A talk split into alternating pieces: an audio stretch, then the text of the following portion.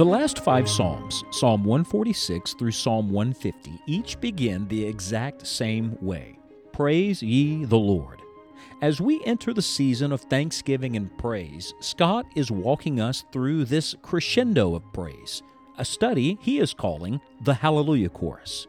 In our busy lives, we must make time to praise the Lord not only for what He's given us, but praise the Lord for who He is. And when our heart is filled with praise, we are ready for worship. Let's join Scott now for today's study. Just this morning, I was sitting on our front porch, uh, crisp and cool outside with a cup of coffee in hand. You know, that makes everything better. And I, I lifted my head, lifted my eyes, and noticed a certain cloud cover moving overhead, and then the clouds broke and the sky was clear and beautiful. You know, it's amazing. We live our lives so often with our head down that we we fail to be reminded of the God who is higher, who is above all. Uh, I really believe in Scripture. That's why we're challenged repeatedly to lift up our eyes and to lift up our head because we can live life with our head down, can't we? We can get so stuck in what we see right in front of us that we fail to remember there's a God who is above all and who is working through all.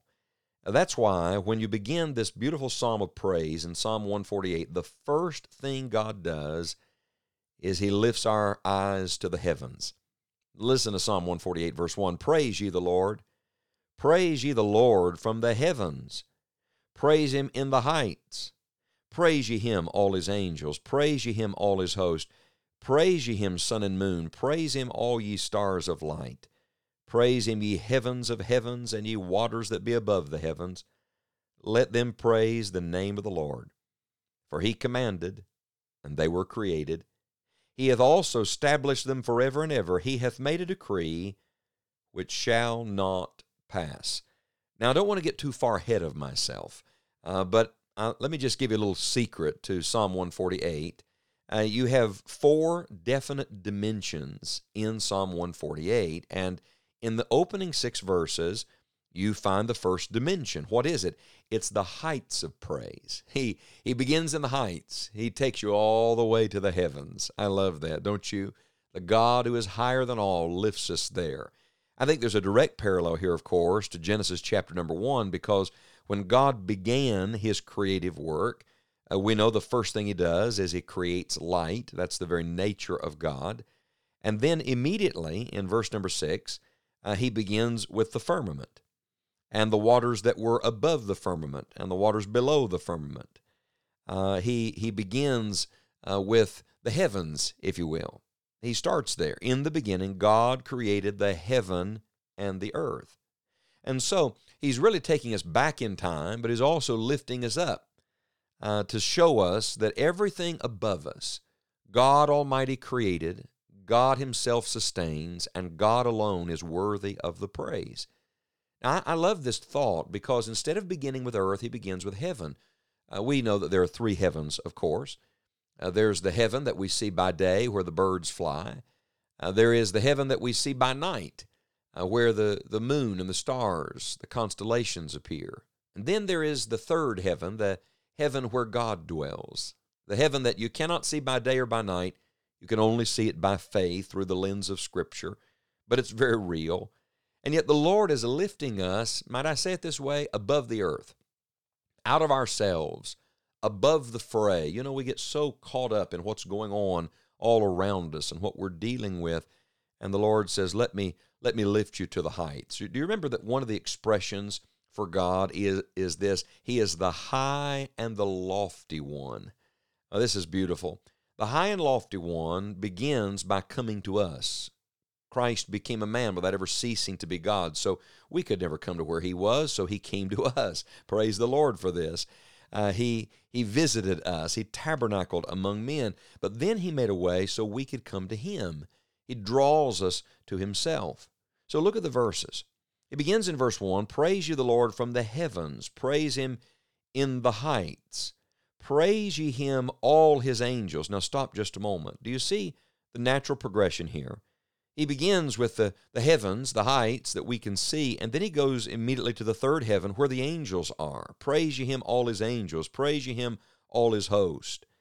Then he comes back down. Praise ye him, sun and moon.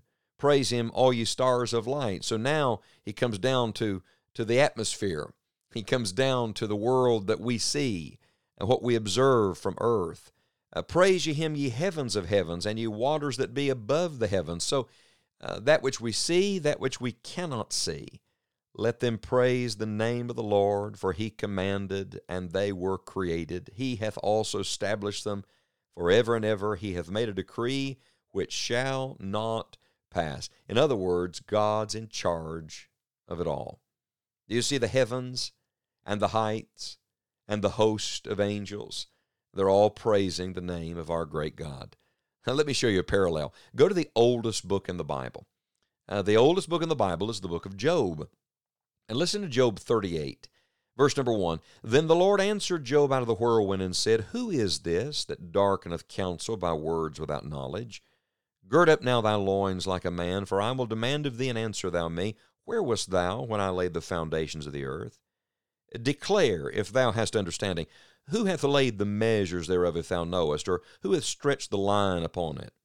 Whereupon are the foundations thereof fastened, or who laid the cornerstone thereof? When the morning stars sang together, and all the sons of God shouted for joy? Or who shut up the sea with doors when it brake forth, as if it had been issued out of the womb? Do you see what he's doing here? He's asking rhetorical questions, of course.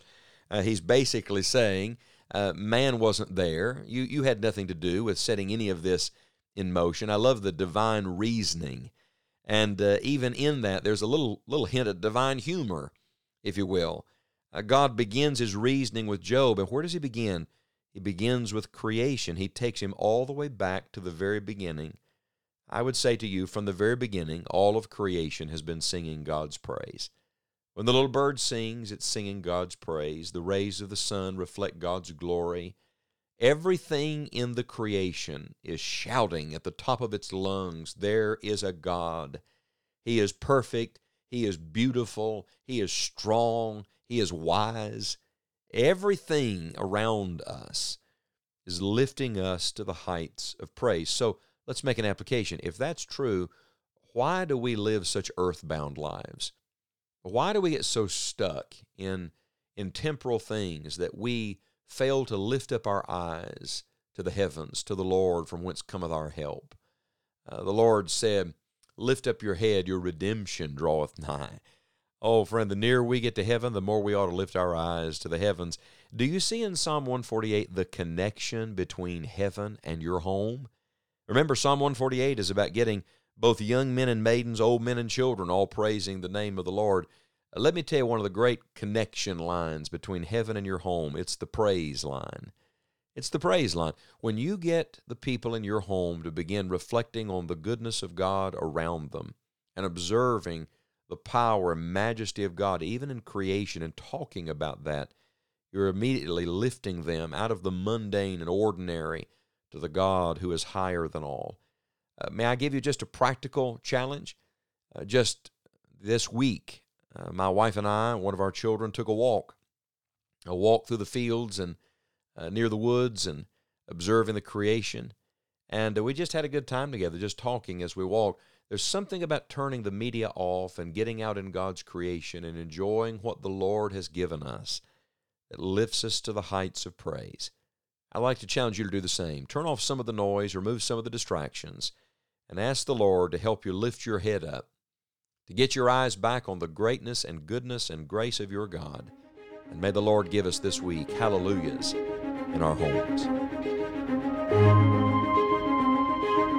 Oh, that men would praise the Lord for his goodness and for his wonderful works to the children of men. We here at Enjoying the Journey are thankful for you, our listeners. It is always such an encouragement for us to hear how God is using the ministry of Enjoying the Journey all of the resources we provide are free, all because of the support of listeners just like you. While we believe your tithes should be given to your local church, we are always grateful to have Christians from around the country to partner with us as God leads. All gifts are tax deductible.